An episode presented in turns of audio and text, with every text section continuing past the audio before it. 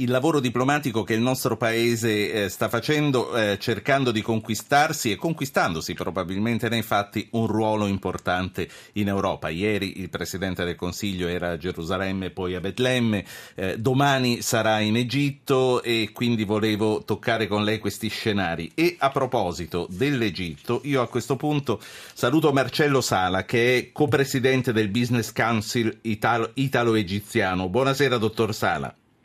Buonasera.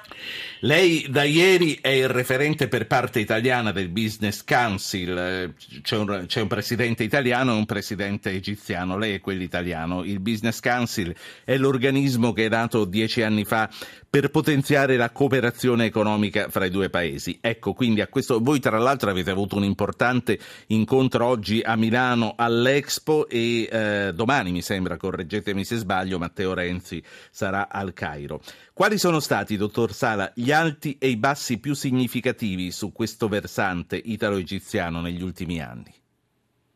Beh, sì, sicuramente il periodo, diciamo metà 2011 2000, metà 2014 è stato un momento particolarmente delicato perché eh, era davvero abbastanza difficile riuscire a intavolare delle progettualità costruttive con il governo egiziano, non tanto per cattiva volontà, ma davvero si faceva un po' fatica a capire quali fossero eh, i progetti, quale la loro reale implementazione e quali gli interlocutori che avrebbero dovuto poi implementarlo. Ecco, um, dottor Sala, probabilmente lei non lo sa perché siamo a radio e non la vede. Sì. Con noi qui in studio c'è anche Lia Quartapelle che lei conoscerà Perfetto. della Commissione Esteri, quindi vorrei coinvolgervi entrambi sull'Egitto. Ma continui, continui scusi se l'ho interrotta. Sì, Diceva sì. quindi che nel periodo eh, della rivoluzione che ehm, depose appunto Sadat e poi eh, per, quando, per, quanto riguarda gli anni successivi c'è stato de, della confusione. Sì, è stato, è stato complicato. Eh, nel, nel, periodo immediat, diciamo, contemporaneo immediatamente successivo alla primavera araba, quindi 2011. Sì, naturalmente parlavo di Mubarak, sì, scusi. Sì, sì, sì, capito.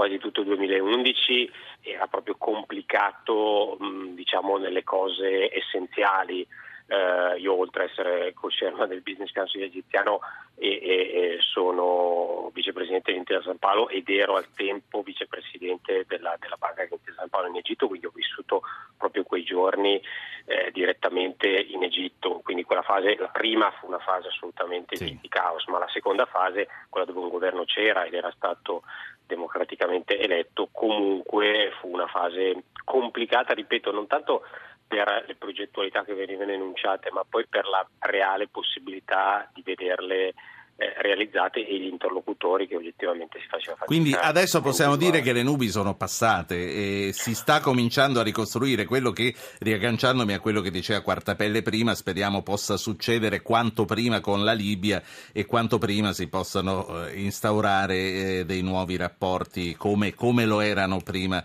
eh, della deposizione di Gheddafi. Qual è lo stato dell'arte oggi con l'Egitto, Sala? Ma, da un punto di vista puramente economico, e ci tengo a sottolineare che il mio è un eh, punto di vista, un giudizio da, eh, oggi qui puramente economico, oggettivamente la situazione è davvero positiva perché c'è un governo fortemente orientato al business, fortemente orientato agli investitori internazionali.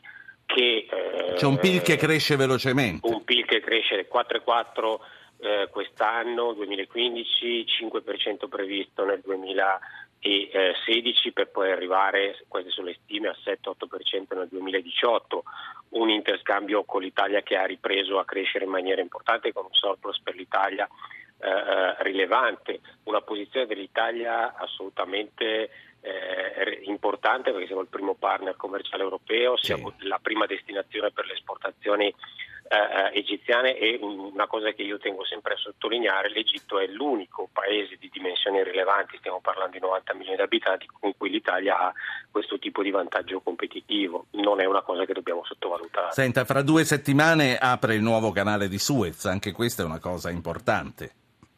Assolutamente, è importante il fatto che apra e che abbiano rispettato i tempi, un anno ci hanno messo, è importante il fatto che l'abbiano completamente finanziato con risorse egiziane, è importante perché le aziende italiane sono coinvolte nella, nella, nell'ampliamento del canale di Suez e io mi auguro lo possano essere ancora di più in tutti i progetti che sono legati all'ampliamento del canale di Suez come la creazione delle aree eh, eh urbane intorno a Port Said e Suez.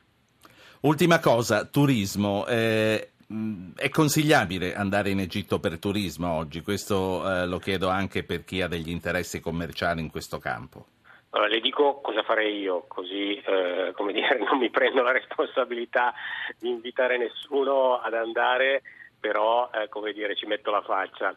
Eh, io ritengo che posti come Sharm el Sheikh, eh, Urgada, quindi le classiche destinazioni eh, vacanziere, siano posti con un livello di sicurezza assolutamente comparabile a, a quelli che abbiamo diciamo, dalle nostre parti.